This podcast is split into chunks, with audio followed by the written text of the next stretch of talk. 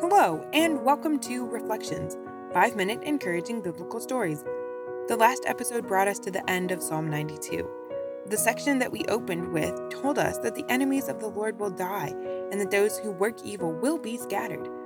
This reminded me of the Tower of Babel, where man tried to build something up to the heavens for their glory.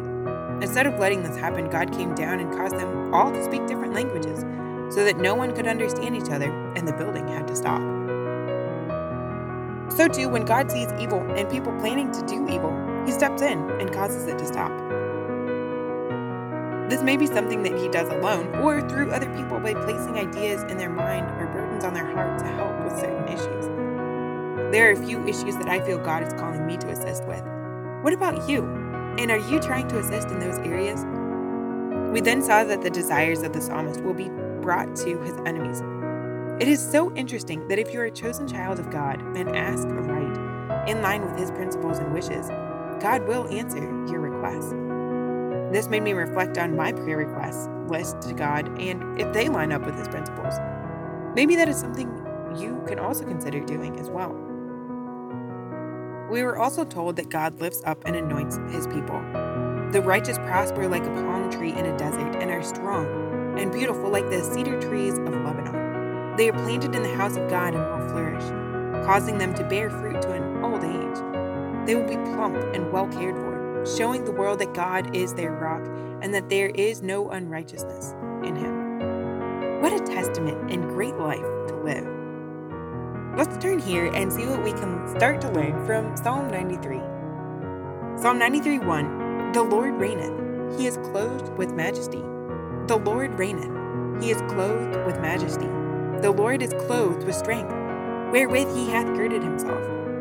The world also established, that it cannot be moved. Thy throne is established of old, Thou art from everlasting. The floods have lifted up, O Lord, the floods have lifted up their voice.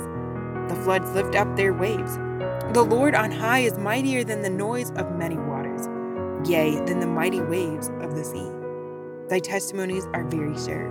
Holiness becometh Thy house, O Lord, forever. In context of the last several episodes where we have been discussing the care, protection, love, and guidance of our Father for His people and to destroy the wicked, this verse makes perfect sense and is a beautiful picture for us to visualize His power. First, we're given that He reigns.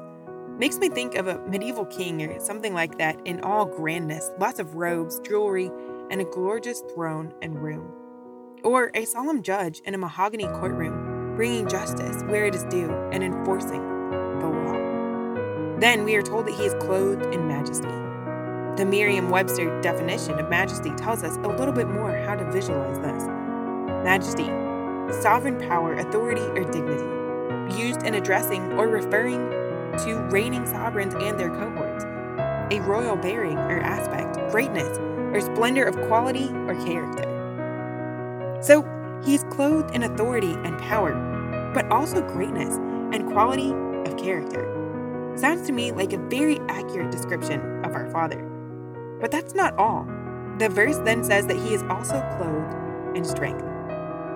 Our God is not weak by any definition. Instead, like most lead male movie characters who have very cut muscles and are ready to step in and punch out the bad guy, our Father protects His children and rules the world in complete strength and ability, not only physically, but also in character. The next verse tells us that He has established the world like it is and called it good. So it is not moving anywhere unless He decides in the future to let that happen.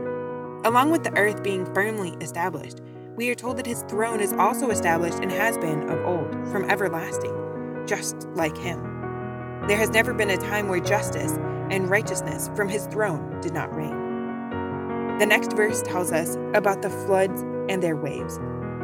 I'm not sure if you've seen a flood, but wow, they are intensely powerful. Yet, as we see in the following verse, God is higher, mightier than the flood, and that though the ocean may rage in a storm, being intensely loud, He is still louder and more mighty. The power of the waves in the ocean is hard to understand, but our God is more powerful. I mean, He created it and can tell it to be still, and it will.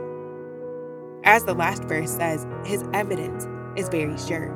He has a solid evidence-proven case to tell us who he is.